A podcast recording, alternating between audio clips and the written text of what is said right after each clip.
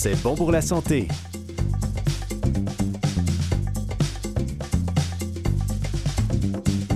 Mesdames et messieurs, bonjour, ici Camille Chai, toujours et oui en compagnie de mon cher ami François Barbel.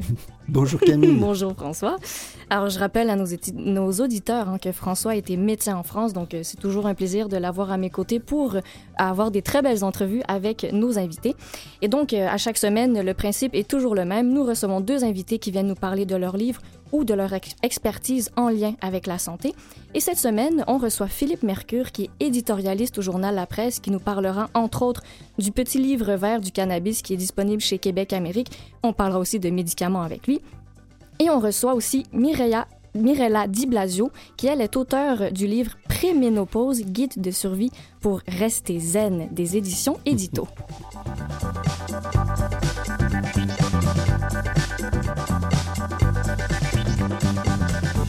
Et bien sûr, on entendra le coup de gueule de Kevin Breton ainsi que la chronique historique d'Eliott Boulat. Bienvenue à C'est bon pour la santé.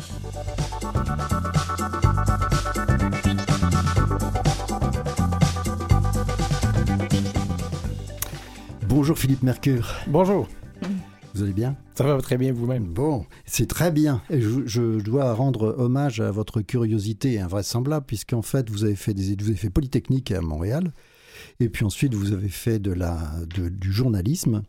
Et vous êtes occupé d'économie de, maintenant, vous êtes occupé d'international, et puis beaucoup de sciences et de techniques et de tout ce qui est tout ce qui touche en fait à notre vie courante, et y compris la santé d'ailleurs. Oui, absolument.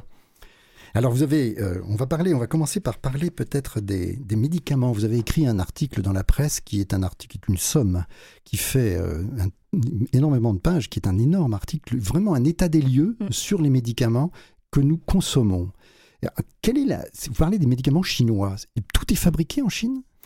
Ben, c'est quelque chose qui n'est pas connu. Santé Canada n'a pas vraiment de données là-dessus. Alors moi, ce que j'ai fait, c'est que j'ai eu des contacts dans l'industrie pharmaceutique et euh, ce qu'on estime, c'est qu'à peu près 80% des ingrédients actifs qui entrent dans la composition des médicaments, donc pas nécessairement les médicaments eux-mêmes, mais les molécules actives, proviennent de la Chine. C'est-à-dire que ce sont les molécules actives viennent de la Chine, ensuite elles sont acheminées dans un laboratoire qui peut soit fabriquer le médicament, soit fabriquer un générique. Exactement. C'est que les médicaments actifs euh, arrivent souvent chez nous, d'ailleurs, dans des, compagnies comme Teva, comme Sandoz, qui sont installées chez nous. Ces compagnies-là vont doser l'ingrédient actif euh, selon les, formulations euh, qu'ils veulent obtenir et ils les mélangent avec des ingrédients qui ne sont pas actifs, qu'on appelle les excipients. Et là, on fait des comprimés, on fait des crèmes, on fait des onguents, toutes sortes de, produits qu'on met sur le marché. Mmh. Mais ce qu'on ne savait pas, c'est que l'ingrédient actif provient très, très souvent de Chine. En fait, ce que vous disiez, c'est 95%. Et en général, euh, on parle de 80% des médicaments qui sont, euh, qui sont donc consommés au Canada viennent de Chine finalement. Ça revient à peu près à ça, parce qu'il y a tout de même quelques produits qui viennent d'ailleurs. Absolument. Il y a l'Inde aussi là, qui est un gros joueur et il faut faire attention avec ces chiffres-là parce que ce ne sont pas des chiffres officiels. Il n'y a hmm. personne qui hmm, sait en fait la, la, vraie proportion des médicaments qui viennent de Chine. Ce sont des entrevues avec les gens dans l'industrie, donc ces gens-là qui achètent, eux, les ingrédients actifs, qui les importent ici, euh, qui arrivent avec un chiffre de 80% il faut dire qu'aux États-Unis, la, question est, un peu plus discutée qu'ici. Là. Ici, il n'y a personne qui est au courant de ça. Aux États-Unis, on commence à s'en inquiéter pour la question géopolitique, parce que les, Américains aussi là, ont, des relations tendues avec la Chine. C'est le cas aussi au Canada ces temps-ci. Et on n'aime pas dépendre d'un compétiteur comme ça pour des produits qui sont aussi cruciaux que les médicaments. Et si la Chine supprimait ses fournitures, on pourrait vivre combien de temps avec ça, comme ça? Ben, c'est difficile à dire, mais il y a une, une auteure américaine euh, qui a écrit un livre qui s'appelle China RX et selon elle, euh, en dans trois semaines, nos, ah! les tablettes des pharmacies seraient pas mal vides. Trois semaines? Et ce qu'il faut dire aussi, c'est que les hôpitaux ne pourraient plus fonctionner parce que là. on parle d'antibiotiques, on parle de, de médicaments contre le cancer, donc les chimiothérapies, on parle aussi des anti anticoagulants qui sont essentiels pour les chirurgies. Euh, ça va jusqu'à la vitamine C, la pénicilline. Donc, hmm. de plus en plus de produits viennent de la Chine et sans eux, ben, effectivement, on a un problème ici. Et, vous, M. Mercure, est-ce que qu'est-ce que vous en pensez? Est-ce que ça fait peur? Ben, moi, évidemment, je suis un journaliste. Là, je suis pas ici pour, pour faire position, pour prendre position, mais j'ai euh, interviewé des gens qui sont inquiets. Euh, aux États-Unis, je, reviens aux États-Unis parce que là-bas, il y a vraiment une prise de conscience. Il y a eu des audiences devant des comités de la Chambre des représentants Et les gens évoquent toutes sortes de risques. Un des risques, par exemple, c'est une pandémie mondiale. Disons qu'il y a une pandémie mondiale, on en a vu, des, épidémies de grippe ou d'autres maladies infectieuses. Euh, dans ces contextes-là, tout le monde cherche les médicaments. Alors, on peut penser à un scénario où la Chine garderait les médicaments pour ses propres citoyens au lieu de les exporter ah vers des autres pays. Euh, les autres risques, ils sont géopolitiques. Si la Chine, par exemple, veut mettre de la pression sur un pays comme le Canada, on sait qu'on est dans, l'affaire Huawei ici, là, avec, euh, on a arrêté une dirigeante chinoise, euh, il y a des tensions commerciales qui sont assez, qui sont assez vives. Mais la Chine a juste à dire, ben écoutez, nous, on, a, une arme contre vous. Là. ils tiennent le plus gros bout du bâton. Mais c'est ça, on peut fermer le robinet, puis ensuite, il y a des conséquences très graves ici. Donc, c'est un élément peut-être qu'ils pourraient utiliser. En tout cas, aux États-Unis, on commence à se préoccuper de ça. Il y avait pourtant une, industrie pharmaceutique, il y a au Québec, une, une industrie pharmaceutique qui existe. Absolument. Et, elle existe toujours. Hein. L'industrie des génériques, elle est présente. Mais bon, elle, elle s'approvisionne avec des médicaments chinois. Il faut dire que ça n'a pas toujours été le cas. Dans les années 80, les ingrédients actifs, ils étaient surtout fabriqués aux États-Unis et en Europe. Et là, les compagnies canadiennes euh, les, prenaient là-bas. Hmm. Euh, ce qui est arrivé, c'est que, les, ben, en tout cas, le point de vue de l'industrie, c'est que le gouvernement a mis de la pression pour réduire les prix, ouvert hmm. la porte aux médicaments génériques. Et là, les entreprises ont réagi comment? Ben, en délocalisant vers des pays où c'est moins cher de produire. Et c'est aussi parce que certains produits euh, avec des solvants sont très sales. Oui. Et donc, euh, fabriquer des médicaments, c'est parfois une industrie sale. Absolument. Et il y a des normes environnementales qui sont beaucoup plus sévères ici, en Europe et aux États-Unis. Alors, les, Chinois, bon, ils commencent à s'améliorer sur le côté environnemental. Il y a une époque où les normes étaient plus laxistes. Mm-hmm. Alors, l'industrie s'est développée là-bas, euh, notamment pour des raisons environnementales aussi. Et la qualité des médicaments, parce qu'en fait, il y a eu deux scandales, hein, c'est le Vastarel et euh, la, zitidine, le, médicament antiacide. Oui, hein. il y a eu quelques grands rappels, le Valsartan notamment, qui est un médicament contre la haute pression qui est utilisé par des milliers et des milliers de Canadiens. Et euh, ce qui est arrivé, c'est qu'on s'est rendu compte que le Valsartan qui nous provenait d'ici avait des, euh, une substance cancérigène. Il contenait une substance cancérigène. MDMA, oui. Oui, c'est ça. Alors, qu'est-ce qui est arrivé? Ben, c'est que c'est un fournisseur chinois qui avait changé sa recette, il avait changé un des solvants. Ces gens-là se sont pas rendus compte qu'il y avait un sous-produit cancérigène qui découlait de ça. donc, ils, ne sont pas tenus d'informer. De, euh, ils l'ont fait eux-mêmes. Hein. Ils l'ont fait eux-mêmes. Hein. Ils s'en sont aperçus au bout d'un moment et hum. je crois qu'ils l'ont fait eux-mêmes de prévenir en fait les clients qu'il y ah. avait une molécule qui était cancérigène. Ben, dans ce cas-ci, c'est l'entreprise Novartis qui a fini par, euh, par ah euh, avoir la puce à l'oreille. Non, c'est pas les Chinois, c'est Novartis qui souhaitait utiliser cette. C'est très inquiétant. Ah, c'est assez inquiétant. Ça, a duré des années, ce scandale-là, et le rappel a été immense. Alors, c'est Novartis qui voulait étendre, voulait voir s'il y avait possibilité d'utiliser cette molécule-là pour d'autres conditions. Donc, eux ont mené des tests et là, se sont rendus compte que les substances qu'ils avaient avaient une substance cancérigène dedans. Les ingrédients actifs étaient contaminés. Alors, ce qu'il faut comprendre, c'est que ça aurait pu être assez circonscrit comme problème, dans le sens où si on a une entreprise qui importe son valsartan d'une entreprise chinoise et que les autres s'approvisionnent ailleurs, mais c'est pas grave. Hmm. Euh, ben, c'est pas grave. On, s'entend que ça a des conséquences sur, les patients. Mais c'est limité. Mais c'est ça, ça reste limité. Dans ce cas-ci, ce qu'on a découvert, c'est que toutes les entreprises à peu près qui faisaient du valsartan au Canada, aux États-Unis et en Europe s'approvisionnaient auprès du même ah, fournisseur qui avait des ah. problèmes. Avec le même risque. Alors là, on se retrouve avec des pénuries. On a des malades qui sont habitués au valsartan qui doivent migrer vers d'autres médicaments. Donc pour eux, c'est une adaptation. Et bon, ça montre, je pense, notre vulnérabilité. Il y a quand même pas mal, en tant que médecin, il y a quand même pas mal de médicaments qui sont équivalents dans la même famille. Et donc, il y a aussi des. On a pu changer et trouver euh, des, traitements un peu différents, mais qui finalement ont les mêmes résultats. Cela dit, euh, ça c'est aussi euh, médical, le, le, valsartan n'est pas très efficace en réalité. Et c'est un médicament qui a tellement d'effets secondaires qu'en réalité, il a été assez blacklisté sur pas mal de médicaments, pas, mal de, fabricants de médicaments parce qu'en fait, euh, c'est plutôt dangereux qu'autre chose. Ah, OK. Mais moi, j'ai parlé à des gens qui en consommaient et qui ont dû migrer vers d'autres médicaments et ce qu'eux me disent, c'est que, bon, les effets sont pas exactement les mêmes, il y a une période d'adaptation et bon, ces gens-là ces gens ont été à des problèmes. Mais, on a le... Excuse-moi, vas-y. Mais en fait, je me demandais juste, après combien de temps est-ce qu'on peut se rendre compte qu'un médicament a euh, quelque chose de, nocif ou quelque chose à améliorer ou à changer? Est-ce que c'est, j'imagine que c'est différent pour chaque, type de médicament, mais euh, en fait, c'est, la question, est-ce que ça prend, ça prend des années, souvent, avant de se rendre compte d'un problème? Chez, chez, des patients qui consomment ces médicaments-là? Bien, évidemment, il doit avoir des tests. Et dans ce cas-ci, bon, il y, a, des choses qui ont échappé aux autorités. Et il faut faire attention, je pense, là-dedans. Il y a clairement des problèmes de qualité. On a eu un autre euh, rappel important avec l'héparine, par exemple, qui est un anticoagulant qui, avait été contaminé et qui a conduit à des morts aussi dans les pays occidentaux. C'était, quelle était la contamination? C'est pareil? Euh, je, je, me souviens plus qu'est-ce qui se passait là, mais je sais qu'on a eu des gros problèmes avec l'héparine euh, au milieu des années 2000. Hmm. bon, ces cas-là, évidemment, attirent, attire beaucoup d'attention. Ils sont troublants. Euh, il faut dire par contre qu'il y a des, grandes quantités d'ingrédients actifs qui rentrent chez nous et qui sont corrects. Alors, hmm. il, faut faire attention dans le message qu'on passe. Là. Il y a des problèmes de Tout qualité. Pas mauvais. Ce qu'il faut dire aussi, c'est que les fournisseurs d'ingrédients actifs chinois, ils doivent être approuvés par Santé Canada et l'entreprise canadienne, par exemple, qui importe cette molécule-là, qui la met sous une forme de médicament, mhm. a aussi la responsabilité, au bout du compte, de fournir un médicament sécuritaire.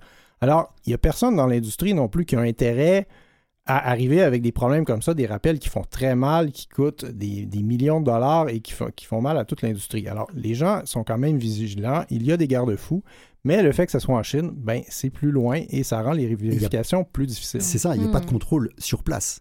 Ben, il y en a, là, moi j'ai vérifié euh, l'année fiscale 2018-2019, Santé Canada a fait trois inspections en Chine. Alors, c'est pas beaucoup. Ce qu'ils nous disent, c'est qu'il se fie aussi à, par exemple, ce que la FDA fait aux États-Unis, ce que les agences européennes vont faire. Alors, ces gens-là partagent les renseignements qu'ils recueillent là-bas.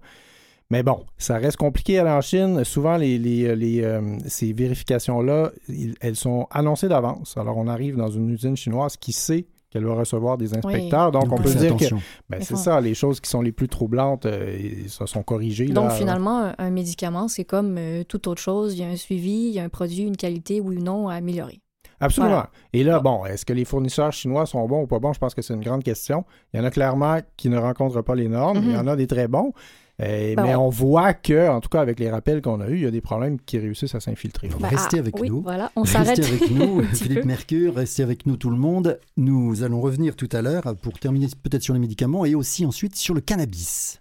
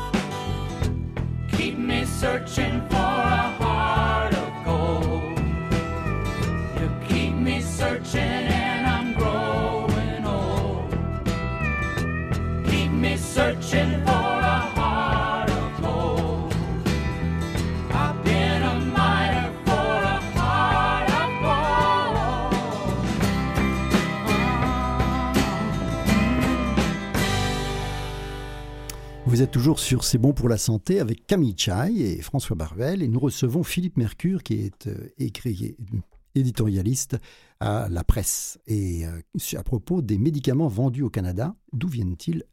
À 95%, la molécule vient de Chine. Mais comment le savoir?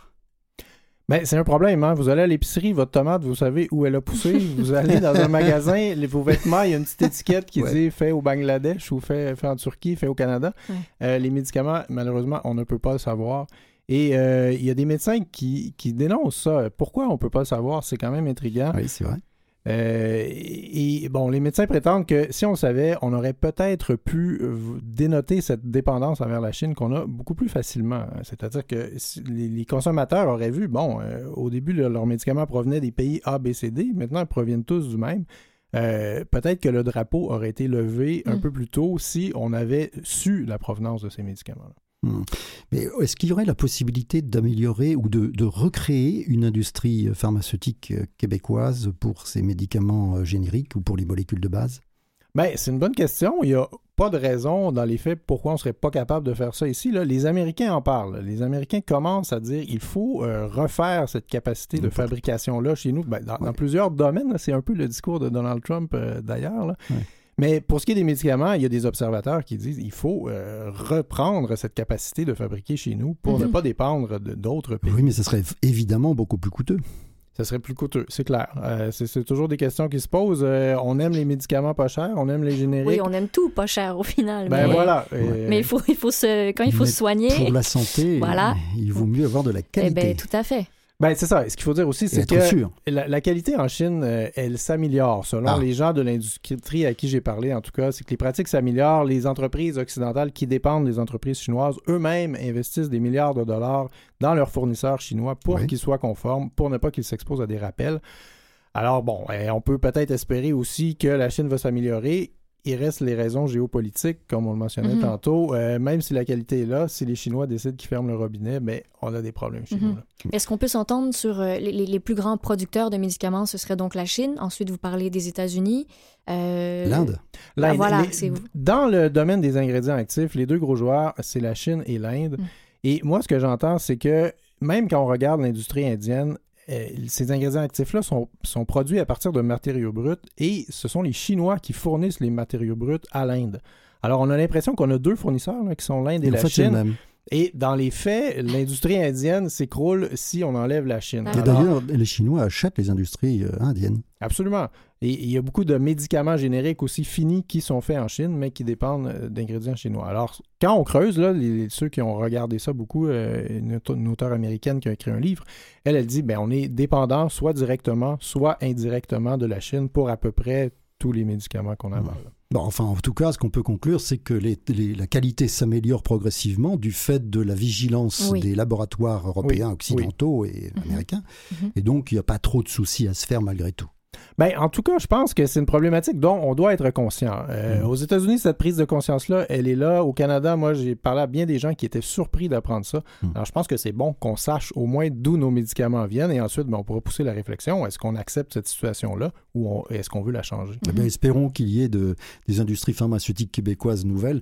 Ça serait une très, très bonne chose, a priori. Eh oui. Et, parlant de changement, euh, des, normes, des règlements qui changent, si on parle du cannabis, hein, c'est le cas aussi ici. oui. Mais évidemment, euh, en 2017, on sait qu'on a eu un gros changement légal avec la, légalisation du cannabis. Et bon, moi, c'est une question qui m'intéresse. Et euh, l'an dernier, avec un collègue, Tristan Péloquin, qui lui suit beaucoup l'industrie du cannabis, ben, on a publié un livre qui s'appelle Le petit livre vert du cannabis, où on voulait justement essayer de de répondre à toutes les questions. C'est un livre passionnant. C'est vraiment un livre passionnant dans lequel on a aussi, en effet, toutes les réponses aux questions qu'on peut se poser. Hein. Ça, c'est vraiment très bien fait. Ben, l'exercice, c'est celui qu'on a fait. Nous, on n'avait pas ces réponses-là et on a procédé comme des journalistes. Euh, Tristan est journaliste, moi aussi. Alors, on est parti avec les questions, puis on est allé obtenir les réponses. Donc, hmm. nous, on n'est on pas des spécialistes du cannabis.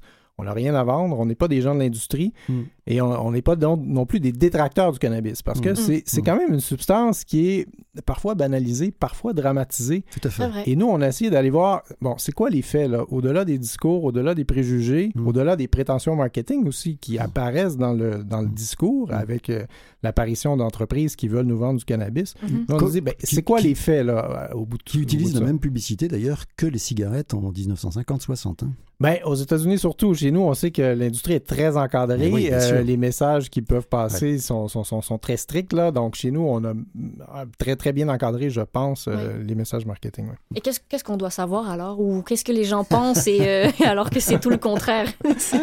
ben, peut-être ce qu'on a découvert, moi, ce qui m'a surpris, c'est que le cannabis est une drogue très, très complexe. On, est habitué euh, à vivre dans un monde où il y a une drogue qui est légale, qui est l'alcool. Et l'alcool, mhm. c'est une drogue d'un point de vue chimique et le tabac, évidemment, oui.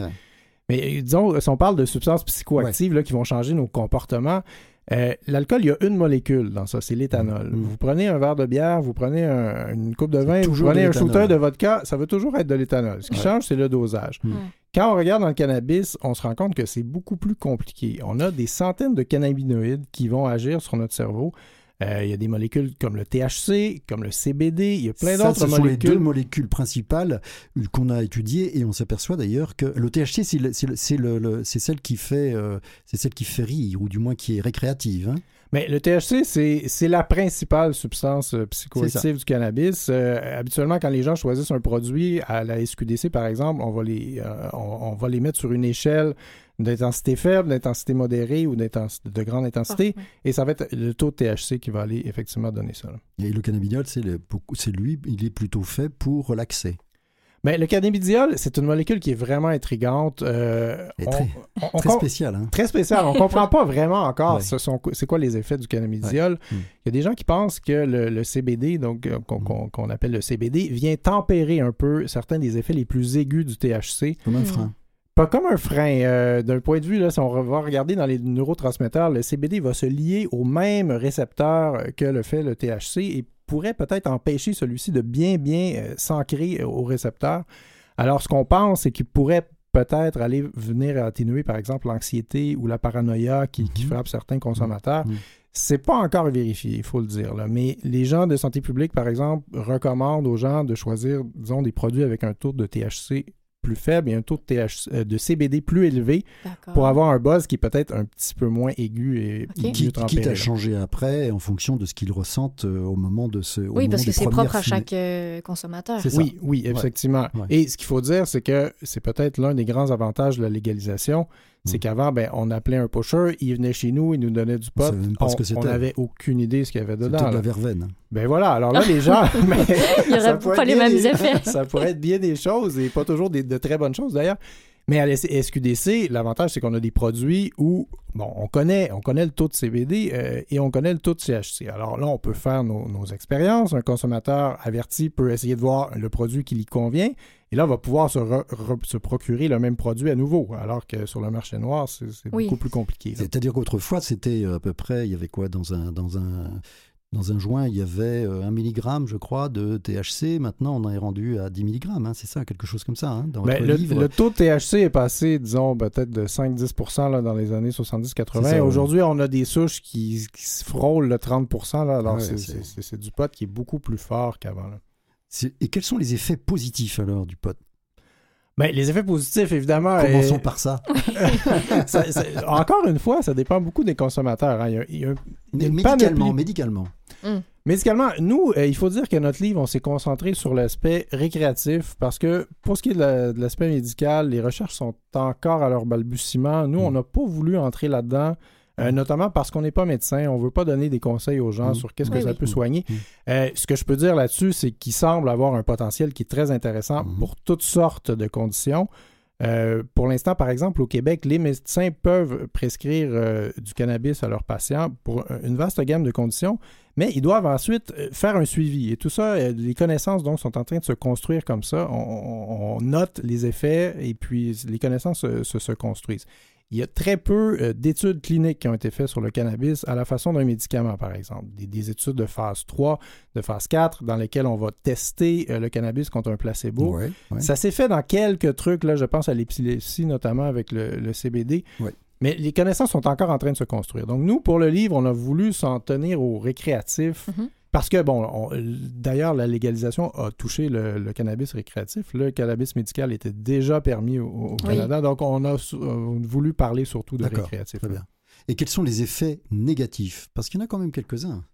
Mais euh, j'ai même pas répondu à la question des effets positifs. mais... Bah non, parce qu'apparemment, apparemment, ça n'a pas été mesuré. Mais les effets négatifs, on les connaît quand même plus. Oui, ben, encore une fois, on est. Il y a un manque de connaissances sur le cannabis qui est assez flagrant. Là, en écrivant le livre, c'est ce qu'on a noté. Euh, les gens, évidemment, prennent pas ça pour rien. Il y a beaucoup de gens qui prennent ça pour relaxer. Ils vont, ils vont aller rire, ils vont être détendus. Ils vont, ça, c'est ce qu'il y a de positif. Ça, c'est ce qu'il y a de positif. Ensuite, bon, les effets négatifs, on peut avoir de l'anxiété, on peut avoir de la paranoïa. Il y a ce qu'on appelle les, fameux bad trips, là, où il y a des gens qui réagissent très, très mal avec ça. Non.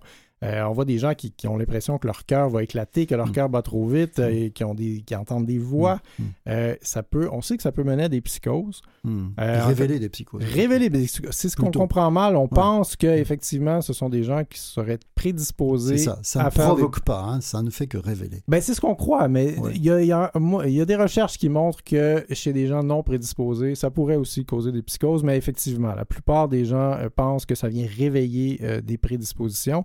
Et il faut quand même se dire, c'est sérieux une psychose. Là. Il y a des gens qui mettent des années à se remettre de, ces mauvaises expériences-là. Il y a une étude québécoise d'ailleurs qui essaie de voir avec la génétique des consommateurs qui est à risque. Donc, essayer ah. d'aller voir quels sont les gènes impliqués et on peut penser, bon, c'est pas pour demain, là, mais euh, que, quelqu'un, par exemple, pourrait faire un test génétique qui lui dirait, ben toi, tu es à risque en consommant du cannabis de faire une psychose. Ça pourrait Donc les gens peuvent consulter pour aller voir euh, s'ils sont à risque ou pas? Ben c'est pas encore fait. On ben, espère en venir là avec les recherches, mais il y a des recherches en cours comme ça pour essayer de comprendre les prédispositions génétiques à ces psychoses-là. C'est d'ailleurs, je, dois dire que c'est très bien fait dans, cette dans, dans, votre journal, dans votre livre. C'est très très bien fait, très bien expliqué, euh, en détail et in extenso. Ça, c'est vraiment très très bien. Est-ce que les, est-ce qu'à quel âge on pourrait euh, commencer à fumer, à votre avis? Hmm. On va hmm. peut-être en parler tout à l'heure d'ailleurs. Oui, hein. on, prend une. Ouais, ou euh, oui, il nous reste une minute. On peut rapidement. Quels sont, à quel âge est-ce qu'on peut commencer à fumer? Mais c'est une question qui, une question intrigante. Ce qu'il faut dire, c'est que les jeunes commencent eux-mêmes à fumer. Bon, euh, à 13, 14, 15 ans, là, ça dépend des gens. Alors, je pense qu'il faut prendre acte que les gens, les jeunes fument eux-mêmes. Et ensuite, mhm. bon, quel est l'âge idéal? On pourrait en débattre longtemps, mais la réalité, c'est que les gens mhm. commencent à fumer souvent au, au secondaire. Secondaire. En fait, c'est leur cerveau est quand même en pleine euh, formation. Jusqu'à 25 euh, ans. Donc, évidemment, dans un monde idéal, on hmm. pourrait penser que personne qui fume jusqu'à 25 ans. la réalité, elle est très, très différente de ben, ça. on, prend une pause. Euh, on n'a aucune idée de ce que vous allez choisir de faire. Peut-être fumer un joint, une cigarette pendant cette pause. Mais dans tous les cas, voilà, voilà ben, on se retrouve tout de suite après.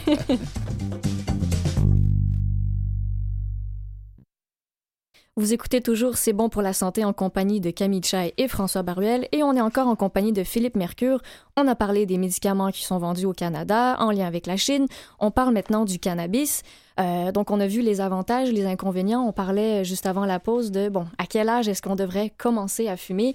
Euh, c'est un grand débat, et puis finalement, ça regarde euh, la personne elle-même qui, Oui, mais il y a quand même des implications cérébrales, puisqu'en fait, le cerveau, il y a une modification quand même de la structure cérébrale quand on commence à fumer très tôt, et il vaudrait mieux, en effet, ce qu'on disait tout à l'heure, fumer à partir de 25 ans, hmm. parce que le cerveau a fini de s'installer. C'est vrai que lorsque on fume à 70 ans, c'est beaucoup moins grave, il y a beaucoup moins de beaucoup moins d'effets de, d'effets secondaires sur la, euh, conséquences sur le, sur le cerveau.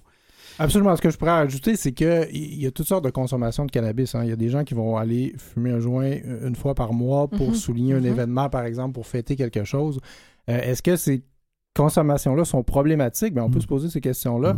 à l'autre extrême, il y a des, gens qui, doivent fumer leur joint pour fonctionner. Alors là, on est dans un autre type de consommation. Oui. Oui, voilà, il y a des, questions de dépendance aussi là-dedans. Est-ce que c'est est -ce c'est la porte ouverte à des drogues dures? C'est une grande question. Hein? Dans les années, euh, moi, je me souviens de m'être fait dire ça à l'école dans les années 80. on vous disait, ben, oui, oui, oui c'était un grand truc, ça. La, fameuse, la première puff de joint qui conduit à la cocaïne et finalement à l'héroïne. C'est une thèse qui a été défendue. Euh, qui, bon, qui est moins populaire aujourd'hui. C'est basé sur quoi, en fait? C'est que si on regarde, par exemple, un héroïnomane, il a presque toujours commencé par fumer du cannabis, l'héroïnomane. Donc, cette, espèce d'hypothèse-là vient de là. Euh, par contre, ce qu'il faut dire, c'est qu'il y a plusieurs facteurs qui peuvent conduire notre héroïnomane à avoir pris du cannabis et aussi de l'héroïne et qui n'ont rien à voir avec sa consommation de cannabis. Donc, c'est peut-être pas la consommation de cannabis qui a amené tout ça. C'est peut-être le, euh, besoin de, le besoin de s'évader, le besoin de faire autre chose, d'un anxiolytique, hein, finalement. Ben, ça peut être ça. Ça peut être, euh, ça peut être de la rébellion, ça peut être une autre conception de la vie, ça peut être des facteurs de pauvreté, d'isolement, ça peut être toutes sortes de choses qui peuvent. De, pas un être humain. De la, même manière qu'il y a des gens qui, euh, qui boivent de l'alcool. Ben voilà, ben voilà. Ou qui fument. Donc, euh, l'idée que il faut, ce qu'il faut dire aussi, c'est qu'au Canada, on a 45% de la population qui a déjà pris du cannabis et on a 0,4% de la population qui rapporte avoir déjà pris de l'héroïne. Alors, c'est déjà clair que c'est pas tout le monde qui prend du mhm. cannabis mhm. qui finit mhm. avec une aiguille dans le bras euh, dépendant de l'héroïne. Et par rapport au prix, euh, quand c'était avant, donc on dit sur le marché noir versus aujourd'hui, quelles sont les différences à ce niveau-là? Et ça, je suis peut-être moins au fait pour vous parler de ça. Là. Euh, les chiffres qu'on entend, c'est que le, marché légal a pris à peu près 25% aujourd'hui du marché total. Donc, le marché noir continue d'occuper 75% Je crois qu'il est moins cher, hein, c'est ça le problème. Bien, évidemment, la SQDC est pris avec un espèce de dilemme. Là. Euh, d'un côté, on a la santé publique qui dit ben il faudrait, si on met le, prix du cannabis trop bas, on incite à sa consommation. Donc, c'est un problème pour l'État. De l'autre, si on le met trop haut, ben, les gens s'en vont vers le marché noir. Donc, on est pris à essayer de naviguer dans une espèce d'équilibre. Euh, j'entendais que le pot au Québec était le moins cher au Canada. Je ne sais pas si c'est toujours vrai, mais je sais que la, SQDC, bon, regarde évidemment les prix sur le marché noir.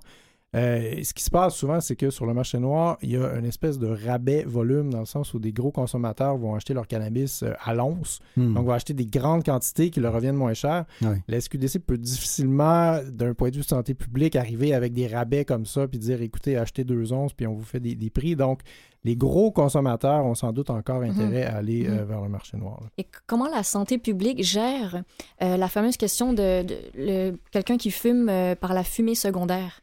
Là, en légalisant le pot, on se promène dans la rue, une personne qui ne veut pas nécessairement fumer de cannabis va, être soumise plus de façon, oui, plus fréquente, ou ça dépend où, dans des, euh, voilà, ça peut être après, oui, les gens vont souvent, par exemple, fumer chez eux, mais dans des, des blocs appartements, des, euh, moi, moi, ça m'est arrivé, oui, de sentir plus ça. La législation fait que d'ailleurs maintenant euh, le bailleur a le droit d'interdire le pot à la maison, de toute façon.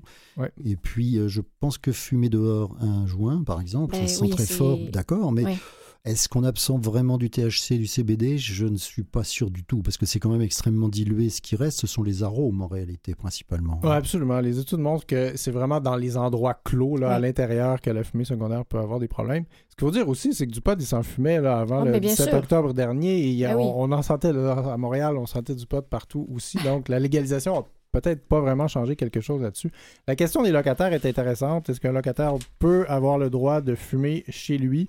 Euh, il si le bailleur est d'accord. c'est ça. Il faut que le propriétaire soit d'accord. Et voilà. Et qu'est-ce quelle est la méthode pour fumer le cannabis la moins dangereuse? Parce qu'en fait, le joint est toxique. Le joint est toxique, c'est de la combustion. Euh, alors, euh, C'est de la combustion. Et puis il y a aussi ces, les cigares qu'on évide. Ça, je connaissais pas. Les cigares qu'on évide et qu'on remplit ensuite de potes et qu'on mmh. fume. Ça, c'est hyper toxique. Oui, on appelle ça un blunt là. Oui, ça c'est parce que là, on a à la fois les effets de la nicotine, du tabac et du, du pot. C'est ça. Oui, ça c'est extrêmement nocif. Il y, a des alternatives évidemment là, qui sont les vaporisateurs, ce sont, ce sont des appareils qui vont aller chauffer le cannabis. C'est comme des c'est vapoteuses. Ben, il y a deux choses. D'un côté, il y a des, des vaporisateurs qui sont des, des, euh, des, instruments assez dispendieux. Là. On parle de quelques centaines de dollars. Hmm. Et là, on va mettre dans le vaporisateur l'herbe elle-même, donc la fleur de cannabis. La fleur de cannabis va être chauffée juste sous le point de combustion, donc on n'a pas tous les produits de combustion. Et les experts pensent que c'est peut-être la, façon la plus sécuritaire. Là. Il y a aussi évidemment la question des comestibles. Euh, ça s'en vient. en janvier, on va pouvoir manger et même y avoir des breuvages à base de cannabis. Oui. ça, il va falloir faire très très attention parce qu'en en fait, on a une, comme l'effet se fait attendre au moins 30 minutes, on a tendance à manger une deuxième dose. Oui, il y a tout. J'aurais peut-être dû, peut dû attendre avant parce qu'on vient d'ouvrir une porte. Là, qui oui, les, les comestibles, c'est une question qui est compliquée, notamment justement parce que le dosage est complexe. Euh, les effets arrivent à retardement. Donc, le, cas classique, là, c'est quelqu'un qui prend un biscuit, euh, il ressent rien au bout de 45 minutes. Ça dit Bon, j'ai raté ma ah, dose, j'en ai pas pris assez. Prends un deuxième biscuit. Et là, quand les effets embarquent, ils sont, ils sont assez euh, prononcés. Une autre chose qu'il faut savoir au, sujet des comestibles est que pas grand monde sait, je pense, c'est que le foie va aller transformer les ingrédients actifs, par exemple le THC, en d'autres métabolites hmm. et qui peuvent être plus puissants que le THC. Notamment, il y a une substance qui s'appelle le 11-OH-THC. Hmm. Euh, qui, donc, le foie prend le THC, fait du 11-OH-THC, qui, est une substance qui a des effets plus graves et ben, plus, forts et, plus, et qui dure plus longtemps. Alors, c'est pour ça que des fois, on a des mauvaises expériences avec les comestibles. Euh, j'en reviens, on parlait des vaporisateurs. Il y a aussi les vapoteuses qui sont extrêmement populaires aux États-Unis, qui sont des cigarettes électroniques. Et ça, c'est quoi? C'est qu'on va prendre des extraits de cannabis, des huiles, on les mélange à d'autres produits et puis là, les, c'est très populaire auprès des jeunes notamment. Et là, les jeunes inhalent ça, ça fait ça n'a pas d'odeur, c'est très très très facile à, manipuler. Et là, ce qu'on s'est rendu compte, c'est que ça pouvait produire des problèmes. On a eu des cas de maladies pulmonaires aiguës euh, aux États-Unis. Ouais, est-ce que c'est vraiment le THC Est-ce que c'est vraiment euh, parce qu'on a mis du cannabis ou est-ce que c'est pas un autre produit? Parce qu'il semblerait qu'il y a d'autres produits quand même qui soient dangereux. Oui, il y a l'acétate de vitamine E qui a été, euh, qui a été pointé du doigt notamment. Là, je pense que les, les, les, études les plus récentes pointent vers ce produit-là qui est ajouté alors, euh, je sais qu'au Québec, là, on va être extrêmement prudent avec les vapoteuses, justement parce qu'on on, veut s'assurer de bien comprendre ce qui se passe. Là. Euh, ce sont des, brûlures carrément sur les poumons Là, qui, mmh, qui, mmh, mmh. surviennent. Oui, ce qui est incroyable, hein. oui, puis ce qui est incroyable, c'est qu'on dit c'est jumelé à une, saveur euh, fraise, bleuet, peu importe. Ben, c'est plus attirant, c'est plus tentant. Oui, mais ça, il faut dire que le gouvernement du Québec a mis ses balises. il n'y a, pas de saveur au Québec pour ça. il faut dire aussi que tout ce qui est sucrerie, chocolat est interdit chez nous.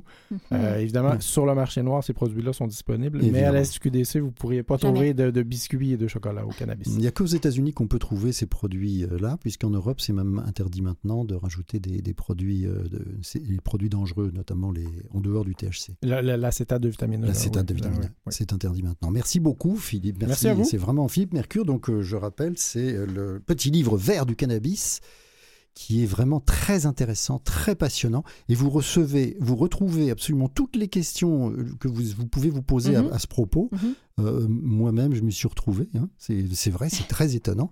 Et euh, c'est vraiment. Merci beaucoup. Merci à vous. Merci. Merci, Philippe Mercure. La pleine conscience, c'est bon pour la santé. Vous en avez sûrement déjà entendu parler de par la bouche de votre collègue qui arrive pourtant toujours en retard et qui mange toujours son lunch en vitesse pour se dépêcher d'aller faire du yoga dans le vestibule. La pleine conscience tire ses origines dans le bouddhisme. Il s'agit de porter son attention au moment présent et s'autoréguler, observer ses pensées au gré de leur va-et-vient, une façon de réduire naturellement son stress et parfois même la douleur grâce à la méditation. La méditation, Jumelez ça à un bon verre de jus d'orange fraîchement pressé et tous vos problèmes seront réglés. Ajoutez à ça une application de relaxation et fini la crise climatique, la pauvreté et les déboires de votre équipe sportive fétiche. C'est une bonne façon de réduire temporairement le stress, oui, mais c'est aussi une excellente manière de détourner votre attention sur les sources et les causes de ce stress. Une bonne façon de vous convaincre que tous les maux du monde ont racines profondes dans votre fort intérieur, qu'il faut accepter cette tragédie pour mieux la vivre, devenir de bons citoyens pleine conscience, bien assis sur votre tapis de sol à vous rappeler que c'est pas grave si on n'aura pas d'argent pour l'épicerie cette semaine et qu'on pourra peut-être pas payer son loyer à la fin du mois. Il vaut mieux intérioriser cette rage et passer à travers. Vaut mieux être confortablement assis sur son tapis de sol que dans les rues à manifester devant les inégalités sociales justement la cause de votre anxiété. C'est ainsi que le capitalisme a pu détourner les intentions premières du bouddhisme et de la pleine méditation à des fins de préservation pour maintenir le statu quo et faire un peu de piastre en même temps. C'est ainsi qu'une application comme Headspace génère des revenus de 50 millions de dollars par année. Ainsi, oui, si la pleine conscience et la méditation vous aident, apaisent vos malheurs, vous aide à mieux dormir, continuez. Mais ne vous autoflagellez pas. C'est pas votre esprit qui stresse inutilement. C'est pas vous qui savez pas gérer l'anxiété. Le monde est stressant, vos jobs sont stressantes, les inégalités pullulent, la planète brûle, le capitalisme part chaque dimanche à l'assaut de votre sommeil. Puis on vous vend des oreillères sous forme d'applications non sympathiques pour que vous acceptiez ça dans votre coin. Ça suffit pas. Méditez, regagnez des forces et sortez dehors, criez, manifestez, Allez voter, impliquez-vous dans votre communauté, faites un jardin collectif, allez planter un arbre, allez voir vos grands-parents, criez, mais surtout, faites pas juste méditer. Parce que vos problèmes sont pas juste dans le creux de votre nombril, ils sont aussi à l'extérieur, dans le vrai monde.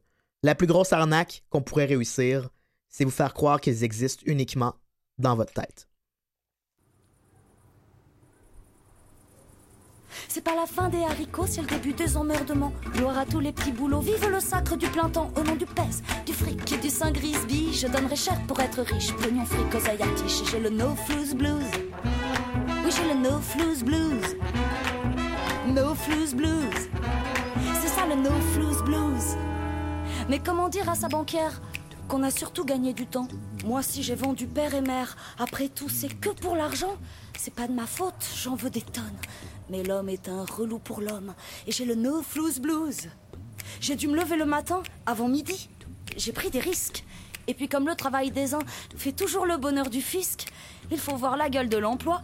J'ai fait chômeuse à plein temps, et puis femme de ménage à trois. Mais à laisser, c'est gratifiant. Oui, enfin bref, toutes les besognes, et même la belle au bois de Boulogne. Au nom du pèse, du fric et du saint Grisby, je donnerais cher pour être riche. Pognon fric aux artiches et j'ai le no flues blues. Ouais, j'ai le no flues blues. No flues blues. C'est ça le no flues blues. Mais comment dire à ses amis qu'on leur devra toujours des ronds? La seule chose qui différencie le riche du pauvre, c'est le pognon. Du coup, je rumine mes angoisses, mais bon, ça nourrit pas des masses. Alors le no flues blues. C'est patauger dans les dettes, parce que le vol, c'est pas prudent. Puis l'important, c'est d'être honnête quand on peut pas faire autrement. Alors bien sûr, mon compte est vide, mais pour un précaire parvenu, faut bien avouer que le liquide, c'est surtout fait pour être bu. Ça sert à rien, mais ça soulage quand à la bosse du chômage. Au nom du pèse, du fric et du saint Grisby, je donnerais cher pour être riche. Pognon fric aux et j'ai le no flues blues. Ouais, j'ai le no flues blues. No flues blues. C'est ça le no flues blues. Et puis comment dire aux impôts qu'il n'y a pas que l'argent dans la vie? Les fringues, les pompes et les restos. J'y peux rien si c'est pas gratuit. Et puis d'abord, c'est personnel si j'ai des frais super réels. Et puis le no flues blues. J'irai du côté obscur de la force d'inertie. Jusque-là, j'étais bien trop pure. Surtout quand toute modestie, gagner sa vie sans rien branler à la seule force du poignet, c'est tout un art évidemment. Et si la thune vient en dormant, oui, je prendrai quelques mécènes et l'Helvétie pour une lanterne. Au nom du pèse, du fric et du saint Grisby, je donnerais cher pour être riche. Pognon fric aux artiches et j'ai le no flues blues. Ouais, j'ai le no flues blues. No flues blues. Qu'en plus on est nombreux, c'est pas la joie, mais pour info, si le monde appartient à ceux dont les employés se lèvent tôt, alors on était prévenus. Chance promise, chôme du.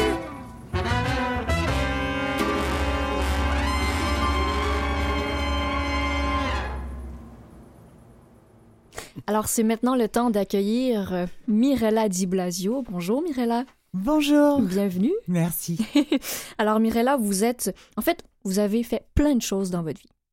Vous avez été organisatrice d'événements d'affaires depuis plusieurs années.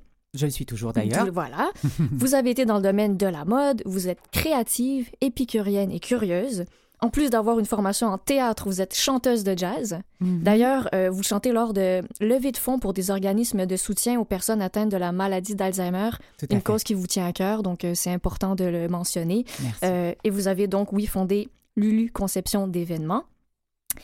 Et d'ailleurs, vous avez toujours été célèbre dans votre milieu pour votre énergie légendaire. et vous êtes ici pour nous parler de symptômes de la préménopause. Alors, on se demande, en fait, vous, nous le partagez très bien dans votre livre qui s'appelle Préménopause, guide de survie pour rester zen. Alors là, on va vouloir, on a hâte de vous entendre. Ça, c'est des éditions édito. Et donc, euh, après cette vie avec plein d'actions, plein d'activités, un jour, vous avez perdu votre énergie. Tout à fait, tout à fait. Perdu mon énergie. J'ai certainement pas perdu d'intensité parce que, disons que cette phase de ma vie a été plutôt intense.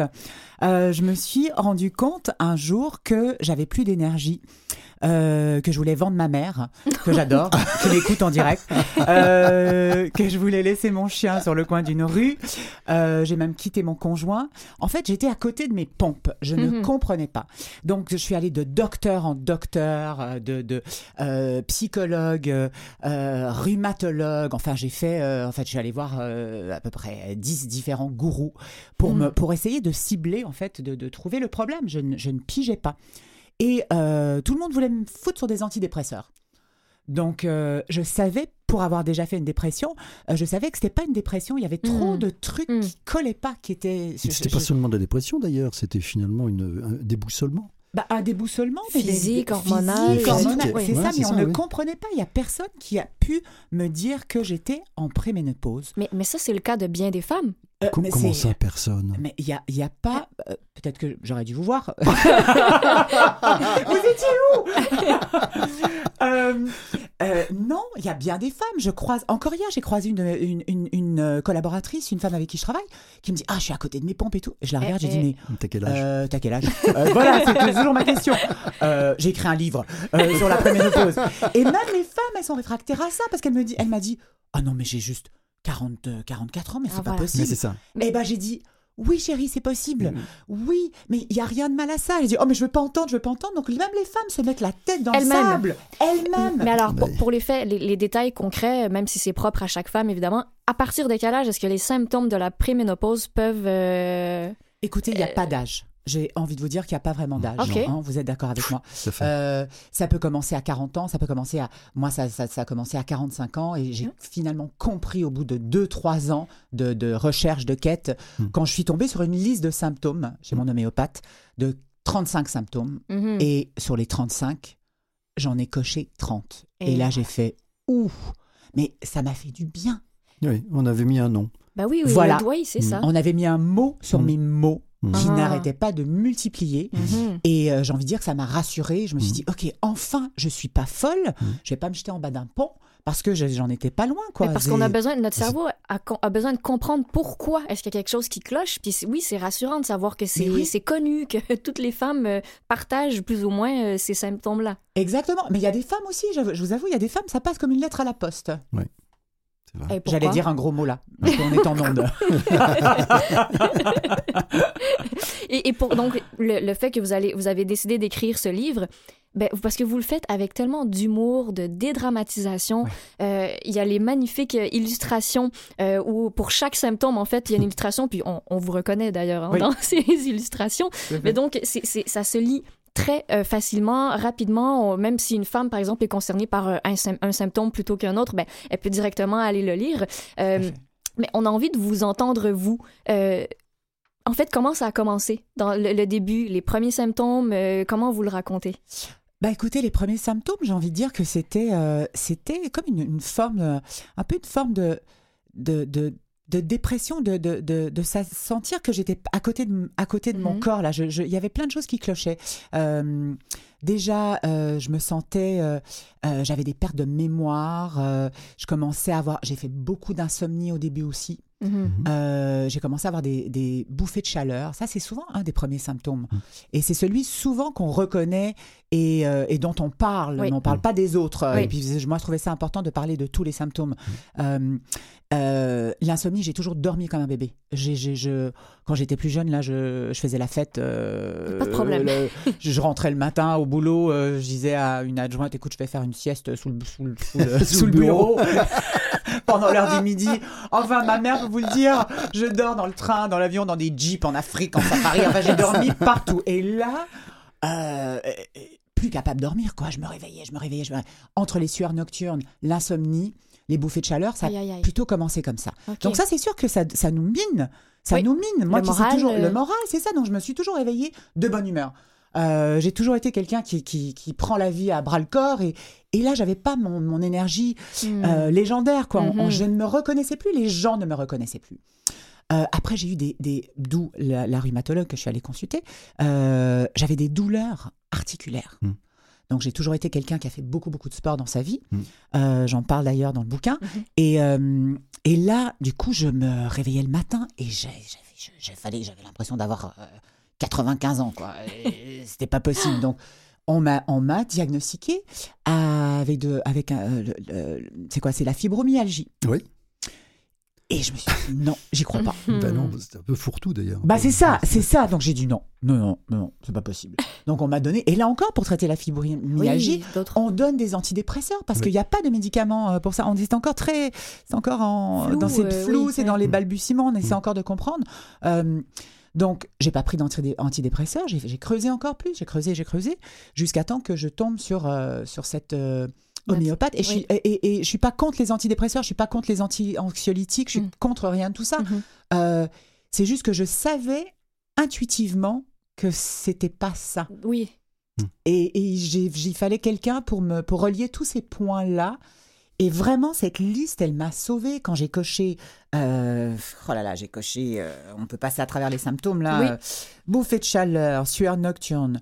euh, la ré- nocturne d'ailleurs, c'est impressionnant. Vous dites qu'il faut mettre en effet une serviette, serviette. Ah oui, oui, oui, ou oui, un rat de bain dans le Ah oui, lit oui. plutôt Pour que de changer tout, les draps la ça. nuit, quoi. Oui. Bah d'ailleurs, je- pour la Et de, gar- petite et de garder une nuisette ou un pyjama à côté. Complètement. Euh, je vous raconte une petite histoire pour le coup. Euh, quand j'ai j'ai- je- j'ai- j'ai compris que j'étais en préménopause, euh, j'ai largué mon mec, Mhm. Oui. mon conjoint. Mhm. On est toujours ensemble, mais maintenant on habite deux appartements Mhm. dans le même immeuble. Mhm. Oui, vous le dites aussi dans votre livre, mais c'est. c'est Et, beau. mais c'est la préménopause qui a imposé ce genre de. J'étais plus capable. Déjà, je me tapais sur mes propres nerfs, donc c'est sûr que mon entourage me tapait sur le- les nerfs aussi. Oui, oui, oui. Donc, ah, du jour au lendemain, je lui ai dit écoute, je te quitte. Oui, mais et, et ça n'est pas revenu après la fin de la préménopause? Euh, bah, êtes- si, on est toujours ensemble. On Oui, est, on est, mais- on est ensemble. Mais plus dans le même longtemps. appartement. Mais plus dans le même appartement. non. Bah, Vous a avez trouvé- pris goût, bah, finalement. chacun, On a pris goût. Et puis j'ai envie de vous dire qu'il est parti en andropause aussi. Ah, ah Non, mais non, voilà. je tour. Je rigole. Mais on a, on a trouvé que c'était une belle, une belle, euh, une belle Anec- façon oui. de, de- voilà, de cohabiter. Pourquoi, euh, pourquoi habiter ensemble ça? Mais c'est, c'est aussi dû aux sueurs nocturnes. Je veux dire, et, et faire la crêpe la nuit et de, C'est ça. et, et de se réveiller de mauvais poils. Et, Ouais, ouais. et je minais Et puis sa après, propre après, vie. après les, coups, les coups de chaud, enfin les sueurs nocturnes, les froids. Ah oui, le froid. Ah oui, le froid, le froid, le froid, le C'est froid, le ça. froid. c'est profond. Ah oui, mais, mais, mais Ouais. c'est profond. Tu, tu Mm. mets ta couette, et Mm. après t'enlèves ta couette. Ah, et, incroyable. et, et tu te réveilles, t'es épuisé, complètement épuisé, tu peux plus bouger. Euh, t'as envie de dévisser la tête de tout le monde. J'arrivais au bureau et puis je disais au- au- au- au- à l'équipe Bon, qui a besoin de se faire engueuler dans les commissaires Allez hop là, euh, trouvez-moi un bouc émissaire Je vais passer mes nerfs Mais c'est horrible C'est horrible D'ailleurs, je fais mon mea culpa général auprès de, euh, je crois, toute la ville de Montréal. Tous les gens que vous avez pu croiser. Même dans la rue. hein. Oui, Ah, c'est même dans ça, c'est ça. même dans la rue. Euh, donc voilà, c'est c'est- c'est vraiment. euh, et, et, et quand j'en parle et quand les femmes ont commencé à m'écrire, m'en parler et tout, elles ont eu ce sentiment de Hmm. ouf, un sentiment de de, de Pas être seule, pas être seule. appartenir à un, un groupe, un clan même, on peut dire, parce ça. que vous, vous, vous parlez de la femme étant une guerrière, entre autres? Oui. Ah oui, C'est votre vision de la femme, votre image de la femme? complètement, complètement, complètement. Je suis, euh, je suis pas anti-mec, mais non, je trouve mais- que les femmes, euh, on a, genre, bon, euh, je vois mes amis qui ont des enfants, qui ont des carrières, qui ont, on, on fouette pas mal de chats, quoi. Je nous considère comme des dieux Shiva, avec Oui. les, euh, hein, plein de mains. plein, plein, plein de mains, plein de bras, on fait plein de choses en même temps. Oui, tout à fait. Euh, c'est pas que vous, vous n'êtes pas capable, hein, euh, les Non, hommes, y a pas de problème. mais on a cette, je crois que ça fait partie de notre ADN, quoi. Oui. Et on est, et c'est pour ça que je, je- je nous considère comme des guerrières, parce Oui. que passer à travers cette euh, préménopause, c'est quand même un, un sacré passage. euh, Quel est Euh, votre pire, euh, pire moment ou Mm. quel est le- Mm. quels sont les symptômes les pires Mhm. que vous pouvez nommer Ouais. J'ai envie de dire, je. Il y en a plusieurs. La Voilà. liste est Bah, longue. justement, La liste est longue, je suis en train de regarder ma Ah, liste. et- et en- en- au regard de, à la lumière de votre expérience et de celle de vos amis, Mhm. quelles sont les Mhm. pires choses que, que, que peuvent, que peut ressentir une femme au moment de la préménopause, à votre avis? Alors, il y, a- il y a un symptôme qui est particulièrement difficile, c'est l'anxiété. Oui. Qui surgit Ça alors furtivement. Oui. mais furtivement, on s'y attend pas. Très progressivement Progressivement, à un moment donné, on se réveille et on part la journée du bon pied. Mhm. On est en train de lire la presse ou whatever. On fait notre truc là le matin, Tout va notre bien. petit rituel, tout va bien. On a du soleil dans la tête. Et pow Il y a une boule dans le ventre. Donc une crise d'angoisse? Une crise d'angoisse aiguë. On ne sait aïe, pas par quelle boule la prendre. D'accord. Et ça, ça arrive à tout moment de la journée, à n'importe quel moment. Et c'est très, très, très C'est difficile. Déstabilisant, Mais ça. complètement, complètement. Mais ça Et- prouve à quel point le, mental est fragile. Oui, le mental est fragile, complètement. Il est biochimique. Ouais, voilà. Voilà. Donc, euh, Oui, oui, oui. Ça, ça, ça arrive. Et, et, et ça, ça, moi, ça, ça m'a vachement déboussolé parce Mm. que je pouvais être en pleine réunion avec des clients ou au téléphone à un client. Et là, j'ai cette montée Mm. d'angoisse et, et je me dis, mais.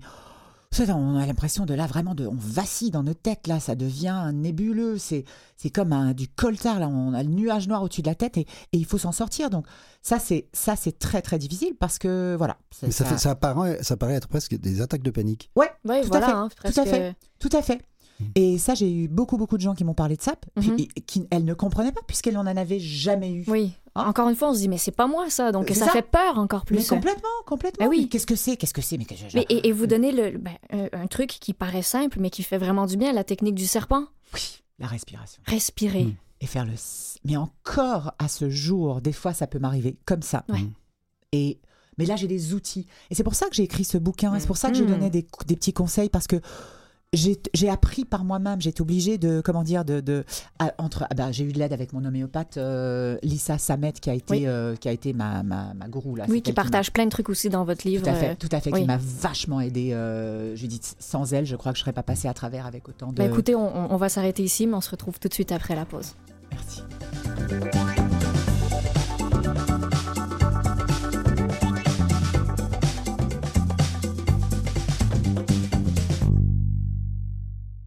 Vous écoutez toujours C'est bon pour la santé en compagnie de Camille Chai et François Barbel, et nous sommes avec la charmante Mirella Di Blasio. D'une énergie euh, peu commune. Débordante, oui. Et alors qu'on parle de symptômes de la préménopause, mais ça prouve à quel point. hein, fatigue. et ça prouve que hein, même si on a vécu la préménopause, euh, après, on récupère euh, toute notre énergie. Oh oui, on se retrouve après. J'avais tellement hâte d'être rendue au stade de la ménopause. Euh, Est-ce que, est-ce que, est-ce que donc la C'est- préménopause, elle est là justement pour vous faire apprécier la ménopause? Probablement, je ne sais pas. Je ne sais pas parce que la, la ménopause, en fait, c'est comme, c'est, c'est, tout, tout passe là. On est, on, re- on se retrouve en fait. Mais On donc se c'est pas la, c'est Ah, pas c'est le problème. Ce n'est pas ça le C'est ça qui problème. est extraordinaire, c'est de voir que même la libido revient. Oui, euh, moi. Ah, j'aimerais dire. Enfin, dans mon cas, c'est pas tout à fait ça, mais j'y, oh, j'y travaille beaucoup. Ça, c'est ça, j'ai envie de dire. C'est un truc là, en vieillissant. Je suis tombé sur un point. Oui. Ouais, ouais, ouais, ouais. Le On point voit pas G, rougir. Heureusement que je suis pas à la télé.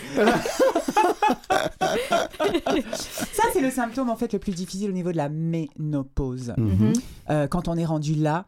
Euh, et je crois qu'il faut en parler. Pour, je, je suis là pour ça. C'est pour ça que j'ai fait. ce livre. Je, oui. je suis là pour oui. dédramatiser tout ça. Les tabous. Les tabous, allez hop, euh, enlever, euh, voilà. Le, Sécheresse, sé- sécheresse vaginale Ah et ouais. euh, toutes, toutes les meilleures Ah amies. oui, euh, bah oui. oui, sécheresse vaginale. Bah, ça, c'est un, un des symptômes qui, qui, qui est un peu lié à la, Avec le, la avec perte de la- libido. la, Ouais. la perte de libido. Euh, je veux dire, en- je vous cache pas, pour faire l'amour aujourd'hui, ça me prend euh, des lubrifiants. Bah oui. Je ne je peux pas. Oui. Mais c'est normal et vous, vous pouvez l'expliquer mieux que moi, François. C'est que, en fait, on, les- toutes les hormones qui cessent, enfin, qui, qui, qui cessent un peu Qui de. diminue. qui euh, diminue, grandement, bah, oui. euh, les j'appelais ça. Voilà, c'était nos lubrifiants, quoi. C'est Mhm, ça. mhm. Lubrifiants, mais à- au sens large. Au oui. sens large, tout à fait. Oui, oui. Donc, euh, donc on doit composer avec ce manque euh, d'hormones. euh, donc c'est vrai que la libido et la, la sécheresse vaginale, c'est pas jojo quoi. Ça demande un peu plus d'effort. Alors donc, on peut quand même mettre des comprimés vaginaux Oui. d'œstrogène. Et Ah. Ça existe, ça. On, en met, on peut en mettre un tous les deux jours, trois jours, cinq jours, selon chacun. Je sais Et pas si mon chéri écoute là, mais vous Et à ce écoute. euh, moment-là, ça, et, et la, et, la, et la muqueuse se- euh, change totalement, en fait. D'accord. Hein, ah ça bah existe, ça. quelque chose. Ouais, ok. Ok. Ah bah on n'est pas obligé d'utiliser des lubrifiants ou autre. hein. Ça peut très bien, on peut très bien localement re- retrouver euh, une jeunesse préménopausique, enfin, pré-préménopausique de la muqueuse vaginale. D'accord. Voilà. Mais euh, On va se parler après. T'as des bonnes nouvelles, c'est le Père Noël. C'est le Père Noël avec des bonnes nouvelles, oui. Je voulais poser une question. euh, donc, euh, le, le pire, en fait, c'était donc cette anxiété. Mhm. Et après, c'était. Alors, on va revenir à la question. Je voulais une autre question plus importante encore. Mais après la- l'anxiété, qu'est-ce qu'il y avait comme autre Oui, symptômes difficiles, symptômes? euh, ouais. Euh, Reprenons la liste. Alors la liste. Bah, disons qu'il y a un symptôme qui m'a quand même beaucoup perturbé, ce sont les pertes de mémoire, Ouais. parce que mon père euh, était atteint de la maladie d'Alzheimer Ah, d'accord. euh, depuis l'âge de 50, euh, bah, l'âge de 58 ans. Ah ouais. Euh, voilà. Euh, donc, euh, 24 ans d'Alzheimer, donc Mm. un jeune Alzheimer. Mm. Euh, donc ça, ça m'a, ça m'a beaucoup angoissé, mais ça, c'est perso. Euh, ah, écoutez, les autres, il y en a tellement eu. Euh, les sauts d'humeur. Mm. J'avoue que je me suis pas fait beaucoup d'amis euh, pendant cette période de, de ma Oui, mais si vous prévenez, si vous prévenez les amis, Mais vous le dites ça va très bien d'ailleurs. Ça va beaucoup mieux en tout cas. Tout à fait, tout à fait. Et c'est ce que j'ai fait. Ouais. À un moment donné, j'ai nommé les choses. Ouais. Et j'aurais dit, écoutez, et j'ai vite, quand j'ai compris que c'était ça, j'ai vite fait mes, mes, mes mea culpa par la suite. Mhm, Oui, mhm. Je suis désolée, euh, j'ai J'y peux perdu. rien. J'y peux rien. Ouais. Ça, c'est quelque chose qui, qui euh, c'est quelque chose qui, euh, qui Qui arrive, arrive, voilà. euh, Subitement. subitement. euh, je, je contrôle pas. C'est pas contre toi. C'est mais- oui, c'est ça, c'est ça. je Mais donc, c'est c'est une façon de, de gagner du capital de sympathie avec l'entourage. Tout à fait. Mais je trouve que c'est un, un- un beau partage, un bel enseignement, parce que ça, c'est comme pour toute chose dans la vie. Oui. Tout se dit. Et là, on oui. parle d'inconfort euh, Oui. euh, physique, euh, psychologique, tout ça. Donc, oui, ça, se- ça, ça se partage, ça se parle, ça se dit, quoi. Complètement. Puis c'est ça que les- ce que je, je, je trouve triste, c'est que les gens se parlent aussi de moins en moins. J'en parlais justement, on en parlait avec votre recherchiste Catherine. Oui. On est tellement dans notre bulle, on est tellement dans, nos- dans nos Isolé. vies que isolés qu'on n'ose pas par peur de ou parce que bah, il faut passer à autre chose parce que la vie va très vite et puis bah, bah, bah, Oui. Et parce que Mais- souvent, on pense qu'on est les seuls à vivre ces choses-là. Exactement, exactement. Et c'est vrai qu'en parlant de tout ça avec ma mère, euh, mes- Mhm. mes- euh, ma famille, Mhm. mon conjoint, euh, les collaborateurs au bureau, bah, c'est sûr que ça. euh, bon, disons que j'en ai jamais parlé à des clientes, mais je dis à un moment donné, j'ai failli, euh, ça- je l'écris dans le livre, euh, j'ai- failli envoyer balader, euh, Mhm. Oui. bananer des clients. Oui. Euh, et heureusement que mon conjoint m'a remis à l'ordre parce qu'il est aussi mon associé depuis 5 ans. Euh, il m'a dit écoute. euh, Ah, je comprends ton- maintenant pourquoi vous habitez pas le même appartement. Bah C'est- voilà. Très commode ça. Ça, c'est très commode. Voilà, c'est ça, j'ai oublié ce petit bout-là d'histoire. Euh, on n'aurait pas pu bosser ensemble si on habitait encore ensemble. Ça. Euh, comment dire euh, c'est Heureusement qu'il m'a.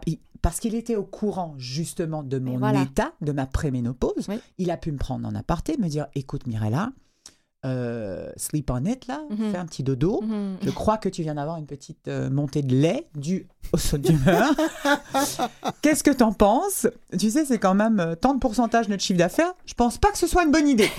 Oui, il était très concerné. Ouais, exactement, mais même, mais il, il était concerné pour, Ben pour oui, nous, ben oui. en fait. Donc, Ben oui. En fait, à ce- encore à ce jour, je le remercie. Donc le lendemain, j'ai dit ah oui, c'est vrai, c'était oui, oui. Là, j'ai pété une coche. euh, ouais, j'étais en pleine, euh, voilà. Donc ça aussi, c'était difficile. J'ai envie de dire aussi les les euh, les les bouffées de chaleur Mm. sont, ont été très très enquiquinantes parce que encore une fois, c'est très visible. Oui. Oui, on transpire beaucoup. On transpire énormément. Ouais. Euh, moi, je tape un clou, euh, je transpire. Donc, euh, je fais du sport, je suis. euh, En eau. Voilà, en eau. Donc, Mm. j'ai eu cette, ce symptôme très, très. Donc, je suis en pleine réunion avec des hommes, avec des femmes, avec des. Mm. Et, et euh, c'est pourquoi je. je- Ouais, Le cahier, Le le, cahier, avant, avant d'avoir l'éventail, le cahier, le menu dans un resto.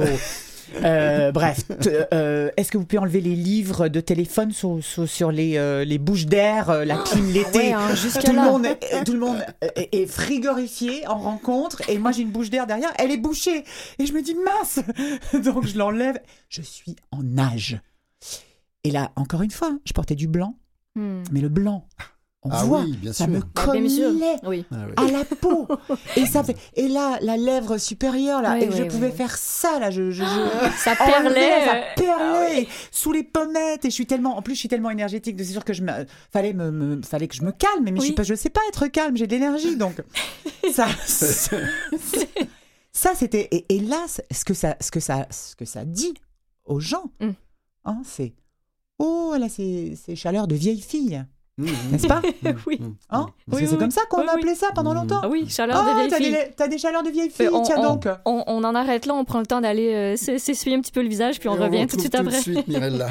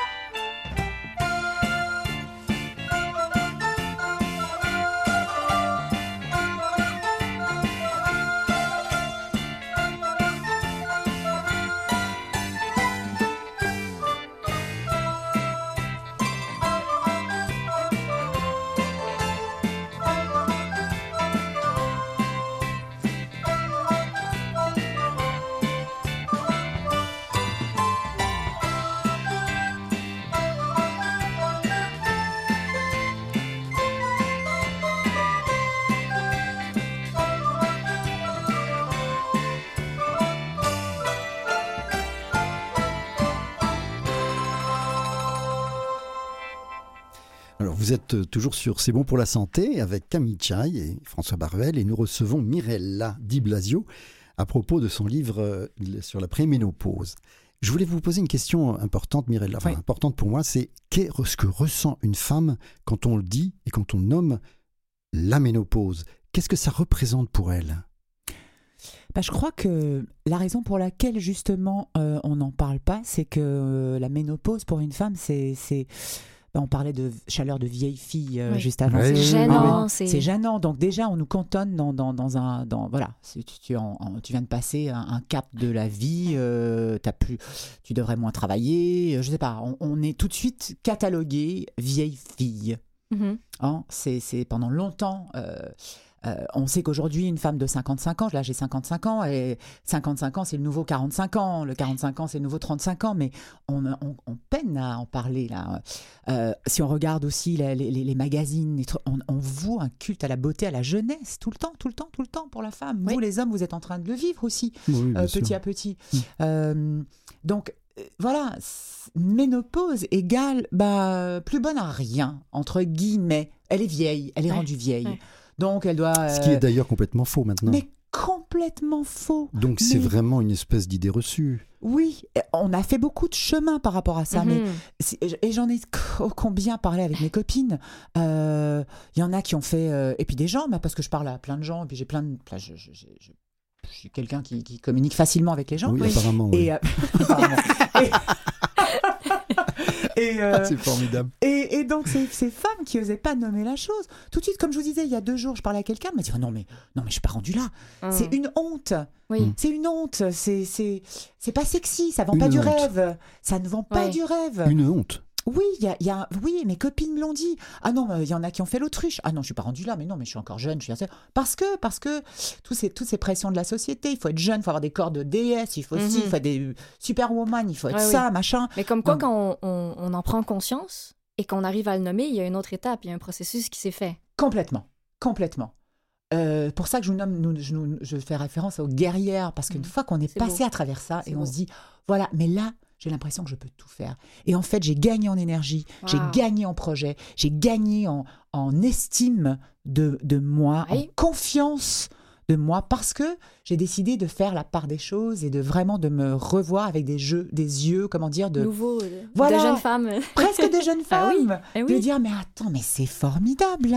Mais c'est euh, important d'honorer parce que vous dites que le corps change, que certains, parfois les organes mènent leur propre vie, vous dites, et, certaines femmes ne se reconnaissent plus du tout. Complètement. Mais il faut savoir euh, honorer ce corps qui change quand même, ça reste notre corps. Tout à fait, tout à fait. Puis c'est quand même euh, magnifique. On, a, on se, on, a, c'est quand même, euh, comment dire, on se, on était, il faut, il faut sortir de ce, de ce, ces, idées préconçues. Ces idées préconçues que la société nous, nous balance. Euh, je veux dire, on a.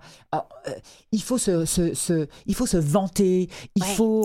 C'est vrai. On, aller de l'avant. Oser être remarqué aussi. Voilà, de dire. et de voir une femme avec ses rondeurs. Il n'y a, a rien de plus beau. Mais moi-même, je portais mon, un propre jugement par rapport à mon corps, par rapport au corps des autres femmes. Je dis, mhm. comment elle fait pour porter une jupe si serrée euh, oh, Mais elle est ronde, c'est pas possible. Mais ça, c'est pas. Ça vient pas de moi, ça.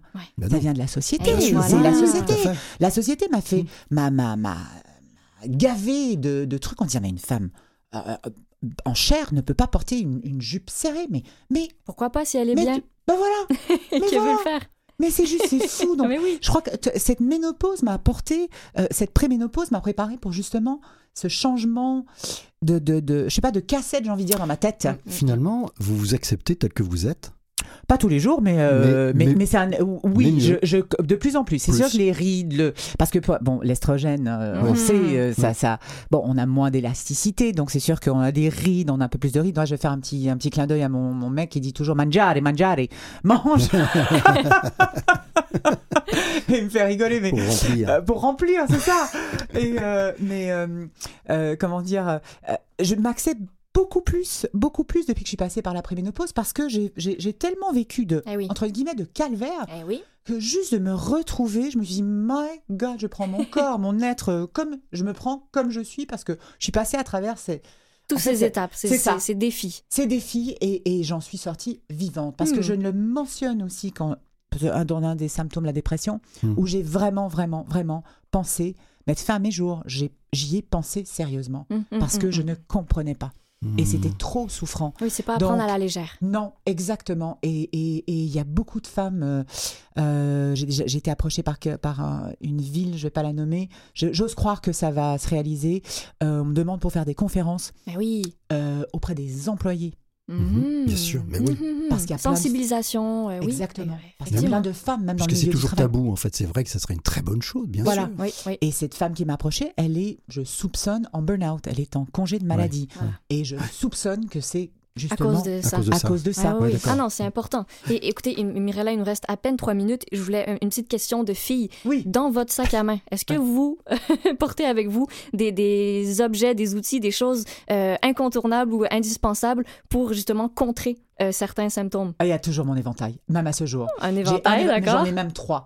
Parce que, euh, croyez-le ou non, mais je le passe à mon conjoint quand oui, il a bouffée de chaleur. Tiens, Donc ça se partage. à. Et a des copines qui ne l'ont pas. J'ai toujours quelques éventails dans mon sac euh, maintenant. Et j'ai toujours mes petites gélules pour, euh, pour, le, pour les, les- les petites angoisses. OK, d'accord. Donc euh, du gel zénium Mhm. euh, qui, me, qui, moi, fonctionne. C'est pour le trac. Pour, Oui. euh, J'en ai même pas pris aujourd'hui avant de venir à la radio. Donc, Eh ben, euh, comme oui. quoi, hein. Ah, ah, voilà. comme quoi. Mais j'ai toujours ça aussi. Très bien. Euh, et j'ai. euh, C'est juste un gris-gris, finalement. Faut l'avoir dans Peut-être. son sac? Peut-être. Oui. Peut-être. Tout Ça à suffit peut-être. Et un, un petit clin d'œil, hein, vous partagez dans votre euh, livre, bon, vous parlez de méditation, bon, vous dites comment un guide de survie pour rester zen, donc c'est quand même pas rien. La Mm. méditation, c'est important pour vous, le yoga, ça vous fait un bien fou. Ah oui, et j'aurais dû, euh, j'aurais dû le faire beaucoup, beaucoup, beaucoup plus tôt. Euh, on m'en parle depuis toujours. Et euh, là, je médite religieusement tous les matins. Je me réveille, je fais, je fais pipi, je retourne dans mon lit, je suis allongée. Parce que, bon, Oui, être. oui. euh, Prendre le Euh, temps. On peut prend- méditer dans toutes les positions. Exactement. Et puis je suis plus confortable. hein. Euh, et, euh, et je fais du yoga euh, presque à tous les matins, une petite routine. J'ai un magnifique prof de yoga, c'est mon gourou qui m'a qui m'a beaucoup aidé au niveau de mes douleurs, etc., etc. Et euh, les femmes qui sont en préménopause, je les, je les, je leur conseille, mais fortement, de faire de la méditation. Ça me sauve, ça sauve ma vie, ça a changé ma vie. Ben, le message hein, est passé parce qu'on vous entend. Et euh, un, un autre petit clin d'œil, vous parlez du site ohmygodyes.com. Qu'est-ce Oui. que c'est ce site internet? Ah, ça c'est un site pour... Ça, c'est un site pour apprendre à jouir et pour apprendre à son conjoint de, de, de, de maîtriser un peu plus notre corps et de nous aider. Euh, Pas mal. Une très pas bonne mal, idée, hein. ça. Ben oui. Très bonne Et c'est des femmes hein, de, de 18 ans à. euh, Pas d'âge, 0 pas à d'âge. 99 ans, on va dire. Voilà. Presque. Voilà. Donc oui. c'est une mine d'or, hein? C'est Une bible aussi. Complètement. Magnifique. Bon, on aurait eu plein de choses à dire, mais euh, déjà, on est très content de vous avoir reçus avec nous. Et merci, Mirella Di Biasio. Merci, Oui, merci infiniment. Oh, merci à vous, François et Camille. Et je rappelle le titre de votre livre qui s'intitule Préménopause, guide de survie pour rester zen des éditions Édito. Merci beaucoup. Merci à vous.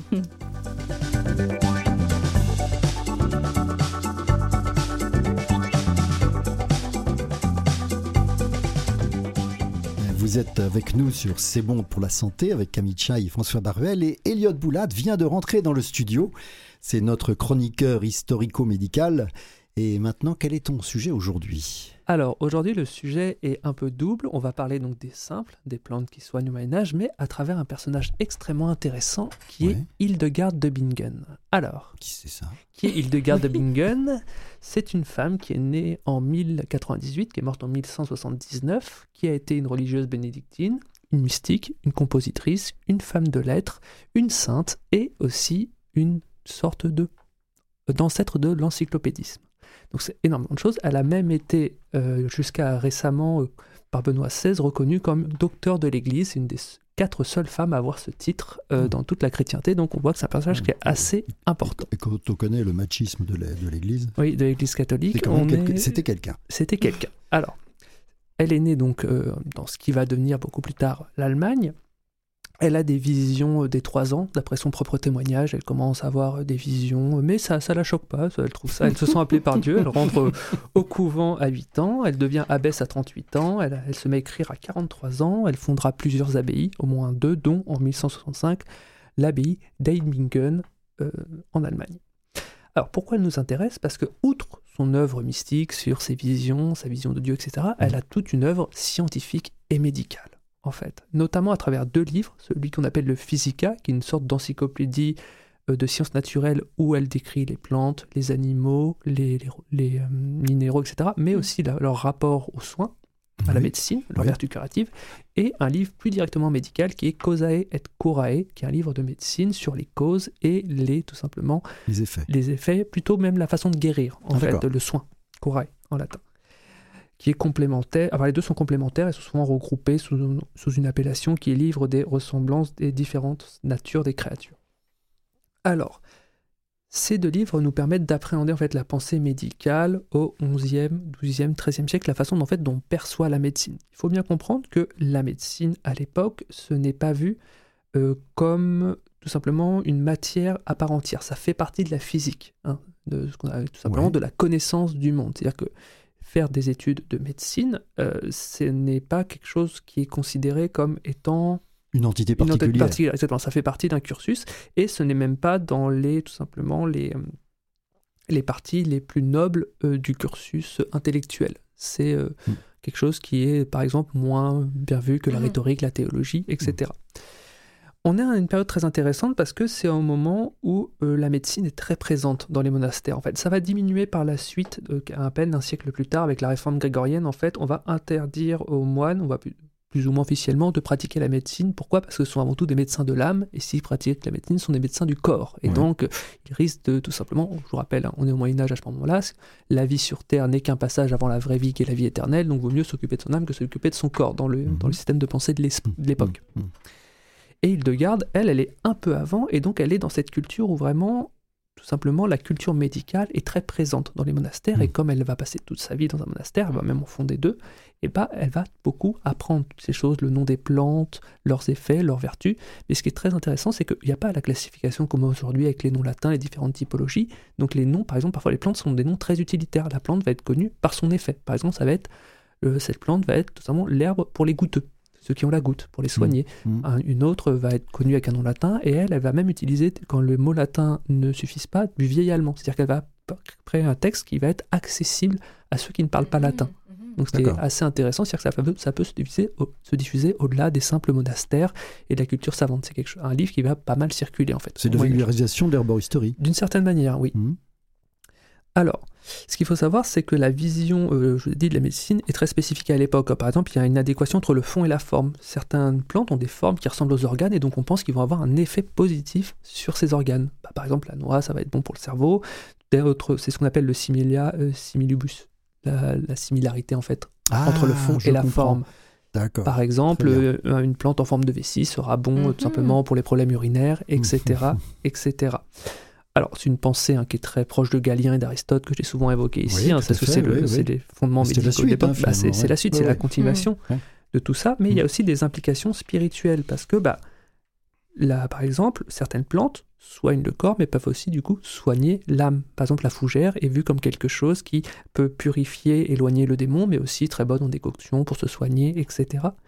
Et donc, tout simplement, on voit que euh, c'est très difficile de parler de médecine à l'époque, parce qu'en fait, beaucoup de choses sont inaccessibles. Pas forcément inaccessibles, mais sont liées à d'autres éléments. La médecine, aujourd'hui, c'est vraiment au centre de, de nos vies. Hein. C'est euh, ce qui nous permet, bah, ça a permis énormément d'avancer dans la société. C'est la façon dont on a pris une importance très, très grande. Bah oui, parce qu'on comprend notre fonctionnement à partir d'un point de vue médical. Parce que ce qui est important, c'est notre vie ici, maintenant, et c'est normal parce qu'on n'en a qu'une. Mais à l'époque, on pense que cette vie n'est que la préparation à une autre vie. Et bien, la médecine est tout simplement subsidiaire. Elle est rattachée à d'autres éléments de pensée. C'est pour ça bah, que la théologie, parfois même l'astrologie, ont des influences sur la médecine, sur la conception des plantes, de la mmh. nature, etc. Mmh. Mmh. D'accord. Et les, les la, s'appelle la liqueur bénédictine euh, des, bénédictins, c'est elle? Euh, Non, c'est pas elle, mais ah il est vrai que les, les moines aussi et, les, et les abbesses ont une grande comment dire, culture euh, du spiritueux et euh, l'excipient classique de tout bon. Et c'est de l'éthanol. Voilà. Dire que l'excipient classique de tout, bon romaine médiéval, hein, je rappelle, c'est le vin, le vinaigre ou l'eau. Et je rappelle que un vin qui était très apprécié avec des herbes médicinales dedans au Moyen-Âge, c'est l'Hippocrate, qui vient d'Hippocrate, le médecin grec. On raconte à l'époque. Merci, Merci, beaucoup, Elliot. C'est vraiment très passionnant toujours ce que tu racontes.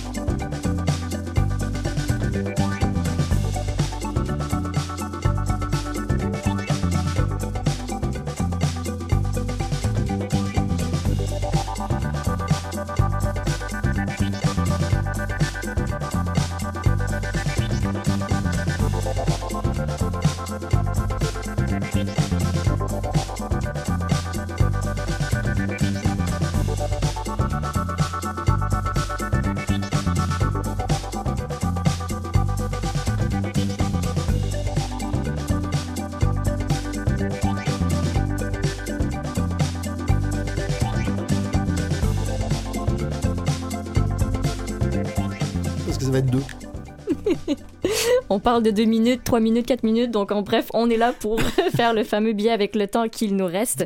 Euh, aujourd'hui, j'ai envie de, encore une fois, rebondir sur euh, les entrevues qu'on a faites aujourd'hui. Euh, j'étais inspirée un peu par les mots de Mirella Di Blasio qui parle beaucoup de accepter de ralentir son rythme. Oui. Et là, elle parle des symptômes de la préménopause, mais c'est pour n'importe quelle euh, euh, situation, n'importe quel moment même dans notre vie, je pense. Euh, je me réfère encore une fois à ma situation étant handicapée. Ben, je me dis, ben oui, peut-être que ça nous fait apprendre des choses en avance. un jour, je vivrai ma préménopause comme toutes les femmes, mais j'ai l'impression de quand on vit quelque chose en fait dans notre corps, on parle d'inconfort, de maladie, de peu importe en, tant qu'être humain, hein, on, est venu, je pense, expérimenter euh, les sensations dans le corps et apprendre, oui, à des fois être donc inconfortable, à ressentir de la douleur. Euh, donc, je trouve la notion d'apprendre, d'accepter, de, ralentir le rythme quand le corps le demande, je trouve que c'est important. Je, crois que c'est une, une, reconnaissance, c'est-à-dire qu'on trouve et on, on réapprend. Parce qu'auparavant, je pense que cette, euh, ce ralentissement, il était accepté déjà, il était connu. Oui. Et je pense que c'est notre société oh, qui fait, que euh, les, femmes doivent devenir... Oui, c'est ça. Et euh, quand on parlait de Super Woman, mais non, c'est de se laisser le temps de vivre les choses aussi. Puis j'ai envie de vous partager un petit truc parce que moi, du fait qu'il me manque un bras, une jambe, euh, comme Mirella aussi, elle disait qu'elle transpire euh, seulement à, clouer un trou, un trou, un clou. moi aussi, le, fait de me déplacer ou de vivre ma vie me, me demande énormément d'énergie, donc je transpire aussi beaucoup. en plus, n'ayant moins de surface de peau, j'imagine que tout est lié. mais je vous partage un petit truc que j'ai découvert il y a pas longtemps. pour, pour les personnes qui transpirent beaucoup des essais, Hmm. quand on veut porter justement un, chandail serré puis qui est un peu pâle ou qui peut euh, qui fait qu'on peut voir la, la, cerne ou la transpiration, ben, le truc c'est de prendre une serviette sanitaire. Puis hmm. même pour les hommes, hein, je veux dire, euh, ça va peut-être vous faire drôle d'aller acheter des serviettes sanitaires à la pharmacie, mais une petite serviette sanitaire et de la coller euh, en dessous de l'aisselle et le, le, côté collant donc sur le tissu du chandail. Et ben voilà, c'est une très bonne idée. Ben oui, ça, ça cache euh, la transpiration. C'est mieux que de mettre du talc qui bouchait les pores. Ah ben voilà, et qui pouvait entraîner ensuite une petite inflammation de la peau et même une et, même une de la furongulose ou des, des petites infections. Ben encore plus. Donc euh, voilà, c'était le petit truc de la serviette hygiénique qui ne se met pas que seulement dans la culotte. et sur euh, sur ces belles paroles, hein, on, je remercie tout le monde, toute l'équipe. alors merci à Catherine Bourderon, Jean-Sébastien Laliberté Merci à toi, mon cher François. Ah ben, merci Camille. Merci à Kevin Breton et Eliott Boulat de toujours être nos collaborateurs dans l'émission. Et on vous remercie aussi, vous, chers auditeurs, qui êtes toujours fidèles au poste. Et on se bientôt. Au revoir. Au revoir.